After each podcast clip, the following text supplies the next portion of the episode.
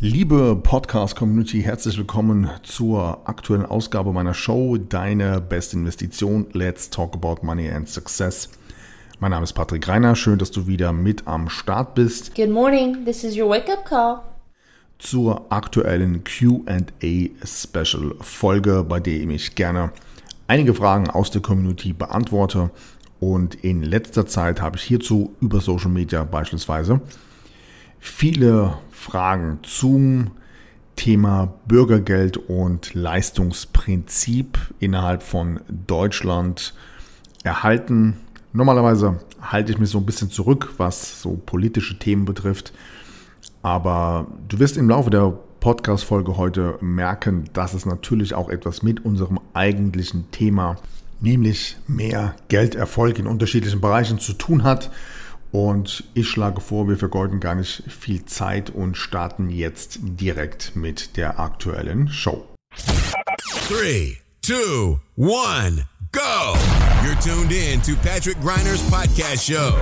Your best investment. Get the most powerful advices for your personal success, your money, and your future investments. Follow Patrick on his Facebook fan page and ask him all your personal questions. He will give you valuable recommendations answered live right in the show from his networking partners, which are some of the most successful entrepreneurs, speakers, coaches, and business personalities in Europe. So get ready for your personal and financial breakthrough and enjoy this upcoming show.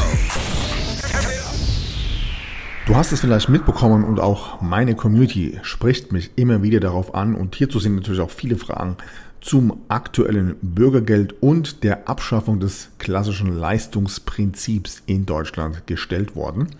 Und in dieser QA-Special-Folge möchte ich gerne mal explizit auf dieses Thema eingehen. Wie betrachte ich das, wie beurteile ich das und wie sehe ich das ähm, in Bezug auf die Zukunft? Ja? Insbesondere natürlich auch auf Kinder, auf Jugendliche und ja, die Karrierechancen in Deutschland.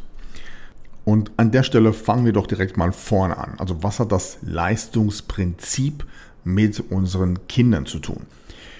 Vielleicht hast du es mitbekommen, vor kurzem wurde ja beschlossen, dass in Deutschland die Bundesjugendspiele abgeschafft werden sollen. Ja, also der klassische Wettbewerb, der sportliche Wettbewerb, vielleicht kennst du es noch aus deiner Schulzeit und äh, bei mir war das auch immer ein Highlight, dass einmal im Sommer und einmal im Winter es jeweils die Bundesjugendspiele gab und man hier ja gegen andere Klassen, andere Kinder und letztendlich auch gegen sich selber angetreten ist. Und dann gab es eben in Bezug auf verschiedene Punkte, die du da erworben hast, ähm, in Bezug auf deine Leistung, deine sportliche Leistung, gab es dann entweder ja, Auszeichnungen in Form von einer Silberurkunde oder einer Ehrenurkunde, dann in Gold. Manchmal gab es sogar einzelne Medaillen. Und genau das hat man jetzt abgeschafft. Und die Begründung dafür finde ich persönlich der absolute Oberhammer,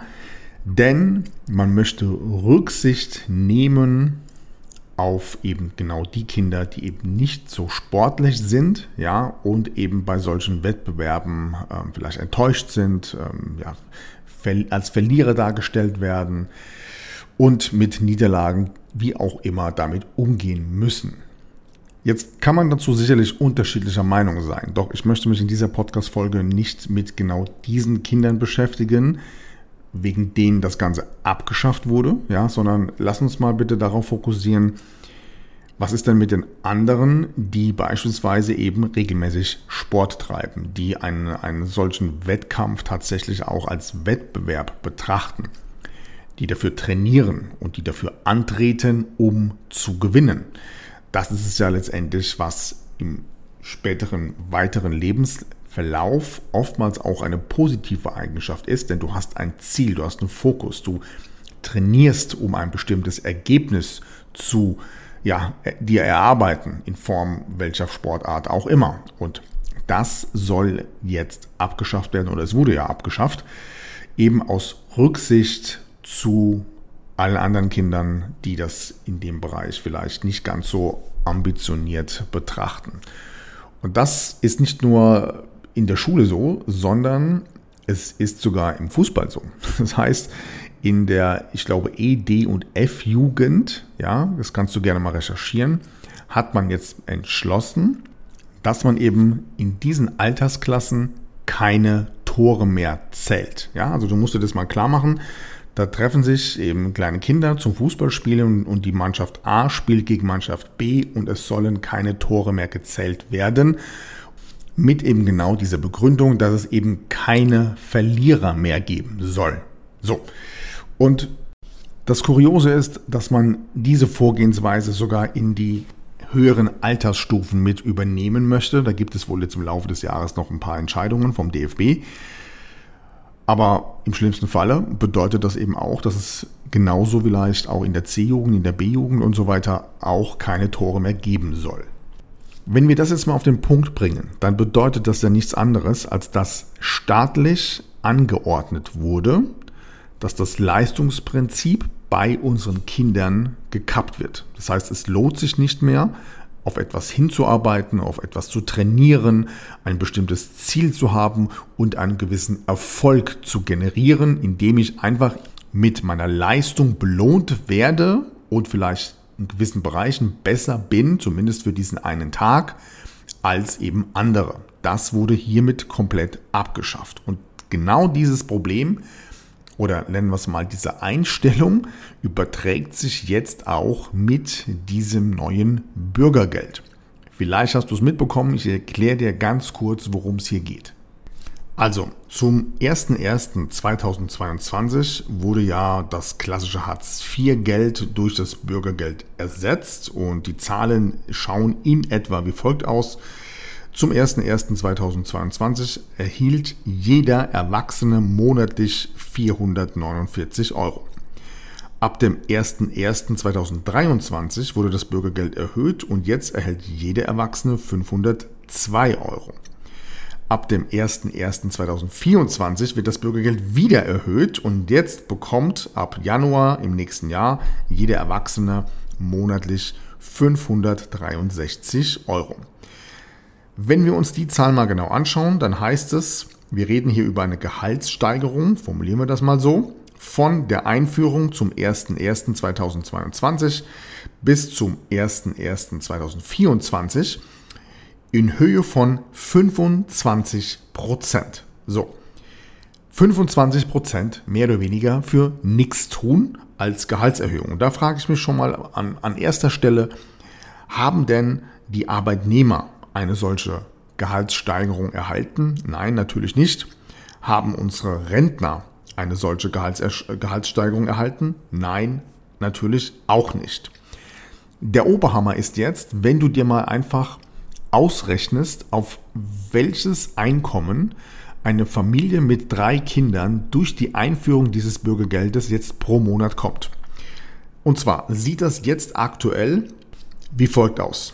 Der Vater bekommt 502 Euro monatlich, die Mutter bekommt 502 Euro monatlich. Jetzt haben die beispielsweise drei Kinder. Ja? Das eine Kind ist 17, bekommt 420 Euro monatlich. Das zweite Kind ist 14 Jahre alt, auch 420 Euro monatlich. Und dann haben sie noch ein drittes Kind im Alter von 10 Jahren. Das bekommt 348 Euro monatlich. Das bedeutet, wir sprechen hier über ein monatliches Einkommen in Höhe von 2192 Euro. Hinzu kommt, dass diese Familien ja auch noch die komplette Miete bezahlt werden, Heizung, Strom, Wasser und alles, was zum Beispiel die Schule betrifft, also Schulausstattung, Schulausflüge und so weiter und so weiter. Das heißt, wir reden hier mal locker easy über durchschnittlich etwa 3000 Euro netto pro Monat, einfach fürs absolute Nichtstun. Und jetzt vergleichen wir das mal nur als Beispiel mit unseren Rentnern, ja, die im Schnitt 40 Jahre in das Rentensystem eingezahlt haben und ein enorm großer Anteil unserer deutschen Rentner weniger als 1000 Euro pro Monat erhalten. Es gibt immer mehr Bilder, bei denen man einfach feststellt, dass, dass Rentner beispielsweise sogar im Alter von 70 Jahren noch äh, einen Job anfangen müssen, ansonsten könnten sie nicht überleben oder in Großstädten tatsächlich auch äh, am Wochenende beispielsweise nachts irgendwo in Mülltonnen rumwühlen müssen, um zum Beispiel Pfandflaschen zu sammeln. So. Und jetzt frage ich dich an dieser Stelle, was glaubst du, wo steuert ein Land hin, dass eben genau mit solchen Maßnahmen Faulheit, Bequemlichkeit und eben große Summen an Geldern zu erhalten, ohne Leistung zu erbringen. Was glaubst du, wo das hinführt? Und deswegen finde ich es extremst wichtig, sich von dieser Situation hier nicht blenden zu lassen. Das heißt, man, es mag durchaus sein, dass man sich darüber aufregt, ja, völliges Unverständnis und sich natürlich auch die Frage stellt, warum soll ich überhaupt noch arbeiten gehen? Und genau das möchte ich dir jetzt an dieser Stelle beantworten. Denn es gibt, ich sag mal so, ein kleines, dunkles Geheimnis, das in der Öffentlichkeit in Bezug zu diesem Thema Bürgergeld nicht ähm, ja, breitgetreten wird, logischerweise, denn man möchte nicht, dass du die Hintergründe dieses Vorgehens des Staates verstehst und deswegen bist du ja auch hier in dieser Podcast-Folge richtig, denn ich erkläre dir jetzt, was steckt eigentlich dahinter. Also warum fördert der Staat genau solche Aktivitäten, Aktionen und ja, im wahrsten Sinne des Wortes Geldgeschenke. Und zwar sieht das Ganze wie folgt aus. Du bekommst es sicherlich mit, die EZB arbeitet längst am digitalen Euro. Und wahrscheinlich wird der digitale Euro im nächsten Jahr in Europa und natürlich in Deutschland auf den Markt kommen. So, jetzt ist prinzipiell die Frage, wie gelingt es einem Staat, möglichst viele Leute dazu zu bringen, diesen digitalen Euro zu nutzen, zu verwenden und zu akzeptieren. Und genau dafür hat man das Bürgergeld geschaffen. Das bedeutet, mit großer, großer Wahrscheinlichkeit wird irgendwann der Zeitpunkt kommen, bei dem der Staat sagt, sämtliche staatliche Leistungen erhältst du nur noch in Form des digitalen Euros.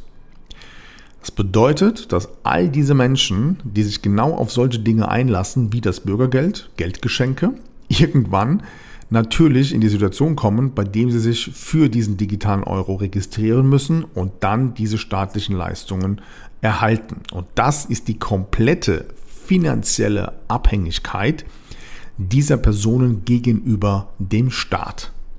Denn damit du ja diese staatlichen Auszahlungen erhältst, musst du ja bestimmte Regeln einhalten. Und diese Regeln können sie jetzt zukünftig komplett selbst in freier Hand bestimmen in Form von unterschiedlichen Themen, wie zum Beispiel natürlich äh, das Thema Impfung, das Thema Reiseeinschränkungen, CO2-Einsparungen. Du darfst dich nicht mehr kritisch auf Social Media äußern. Du darfst vielleicht auch nicht mehr an Demonstrationen teilnehmen und so weiter und so weiter. Und natürlich wird es auch so kommen, dass der digitale Euro auf deiner Wallet, dass du den auch ausgeben musst. Ja, das heißt, es wird an eine gewisse zeitliche Begrenzung gekoppelt sein, bis zu welchem Zeitpunkt schlussendlich dein Guthaben auf dieser Wallet verfallen wird. Und für alle, die jetzt wieder denken, ach, das ist ja wieder irgendeine so Verschwörungstheorie, ja, kleiner Tipp, musst du einfach mal googeln. In Thailand hat man jetzt zum Beispiel ähm, ja, den ersten Prototyp der digitalen Währung ausgegeben. Und dort gab es zwei entscheidende Bullet Points. Erstens, du durftest das Willkommensgeschenk des Staates, ich glaube es waren irgendwie 260 Euro, die durftest du nur innerhalb einem Radius von 5 Kilometer deines Wohnortes ausgeben und die gesamte Summe natürlich innerhalb von drei Monaten. Ansonsten verfällt das Geld auf deiner Wallet. Du siehst also, es gibt schon praktische Beispiele, bei dem genau diese Szenarien auch von dem jeweiligen Staat durchgesetzt werden. So, kommen wir mal zu dem Thema Leistungsprinzip oder Bürgergeld. Und hier gebe ich dir jetzt einen kleinen Tipp oder einen kleinen Ausblick. Also, Punkt Nummer eins: Noch nie im Zeitalter der Menschheit hat Sozialismus funktioniert.